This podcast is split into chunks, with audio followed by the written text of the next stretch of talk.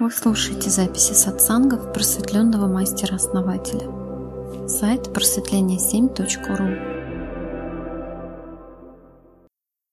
Вообще мир прекрасен и удивителен, и каждый день дает что-то новое, удивительное, новые возможности, какие-то новые события. Я даже не знаю, как вам сказать, потому что это выглядит просто нереально как-то. Сегодня также э, разговаривал еще и с людьми, да, вот в личку, особенно утром, было много разговоров. И у людей тоже сдвиги такие идут, вот тоже по практикам, да, вот э, тоже вопрос такой был, нужно ли ну, понимать причины этого, да. Вот э, человек делает практику, и происходят разные вещи с ним. И человек говорит, нужно ли мне вот разбираться, да, с этим. И как бы говорит, нужно, нужно вроде как, да. Ну, уже не первый раз такое. А, ну, как правило, да, люди сами это делают, начинают разбираться. Но это совсем не обязательно. И вот сегодня тому подтверждение еще один случай, очередной, так скажем. То есть человек делал практику, очень мощную практику э, перестройки кармических путей. Она длинная практика, делается не один месяц. И у человека возникают вот, э, как скажем, Понимаете, перестройка идет на уровне подсознания, да? И мы привыкли всегда как-то ну, сознанием делать, да? То есть через контроль. А здесь идет как бы бесконтрольно получается. И, но работа происходит, понимаете? И идут а, какие-то проявления у человека в жизни. Человек не может объяснить их и пытается объяснить. И ну, мы поговорили да, с человеком. В общем-то, ну, в итоге все равно объяснил да, человек для себя это, но в общем-то, в принципе, это не нужно. Почему? Потому что э, работа идет, есть нужные признаки, да, то есть есть смена энергетической конфигурации, и вот чем и хороши энергетические практики, тем, что совершенно не нужно разбираться, как и что работает. Достаточно просто делать, и всегда классный результат, всегда он, он всегда стопроцентный. Это потрясающе. Это меня всегда это как-то, знаете, мотивирует, что ли, как-то вот я не перестаю удивляться, да, вот насколько это противоречит общепринятому шаблону, да, вопреки тому, что человек думает, что надо разбираться, да, это работает, работает, даже если человек не знает, почему это работает и как это работает. Это классно. Даже, знаете, даже когда человек не верит, да, вот особенно когда человек приходит и говорит, я, говорит, не верил, говорит, что это вообще возможно. Просто, говорит, делал, потому что вы сказали. И, и все сработало, говорит, как это вообще возможно? Говорит, это же невозможно, говорит. Я говорю, ну вы же делали все-таки. И неважно, верите вы, не верите. Вот э, почему-то, да, вот распространено вот это мнение, что надо верить, чтобы сработало что-то. Да не надо верить, надо делать. Да, здорово, Елена. У вас, кстати, тоже вот там одна из э, похожих ситуаций была, вот то, что я чуть раньше описывал. И тоже э, в этот момент перешли. Да, хорошо, если человек верит, да. То есть это создает дополнительные возможности. То есть когда человек верит, он открыт для большего числа возможностей. Но в принципе достаточно того, что человек делает. Просто делает. И люди делятся на две категории, которые делают и которые не делают. Человек может сто раз знать, что надо делать, да, и не делать. и у нее ничего не будет никакого результата. Вот видите, да, многие охотятся за знаниями.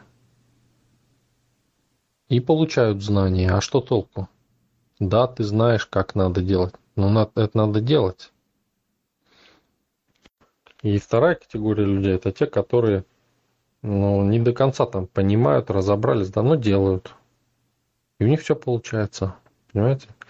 К тому времени, как первые только разобрались, что к чему, да, и поняли, что надо разбираться там еще глубже, а вторые уже все сделали, и у них уже все сработало. И они уже даже поняли, после того, как сработало, поняли, как это работает. Так вот вопрос. Почему люди, желая получить что-то, вместо того, чтобы делать, хотят изучать? И либо понять, как это работает, научиться это делать сначала. Ну, так легче и менее затратно, энергозатратно. А мне кажется, мы привыкли с детства учиться. Вот этот шаблон сначала выучи, потом будешь применять. Вот видите, даже сейчас, да, а, два человека действуют, две девушки, слабый пол, да, так сказать, почему-то оказался сильным. Остальные молчат, не действуют, то есть хотят получить информацию. Присоединяйтесь активнее. Вот кто что думает, почему, почему хочется получить информацию сначала. Ну вот сразу, да, скажу, что попроще ли сначала получить информацию? Может, мы хотим обезопасить себя, так когда получаем сначала информацию, вроде как соломку под, подстелить, прежде чем действовать. Ну, вроде как не совсем в неведомое, хотя бы знаем. Хотя это все как-то по опыту не пригождается, мне кажется. Все равно приходится действовать и получать опыт опытным путем. Такой вопрос непростой, конечно.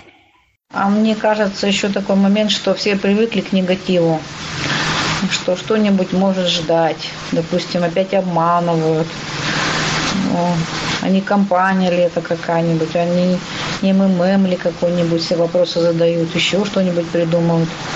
Вот, надо проверить, надо узнать. Люди от прошлого опыта еще оклематься не могут не могут поверить, что где-то есть хорошо. Да, все верно. Ну, то есть э, страх, да, страх и ощущение безопасности. То есть э, забота о безопасности вроде как заставляет человека изучать и контролировать. Соответственно, контроль что дает? Приходится делать все самому, да? Нет доверия силе, и значит будешь делать сам. Представляете, человек изучает сначала и потом делает сам, да?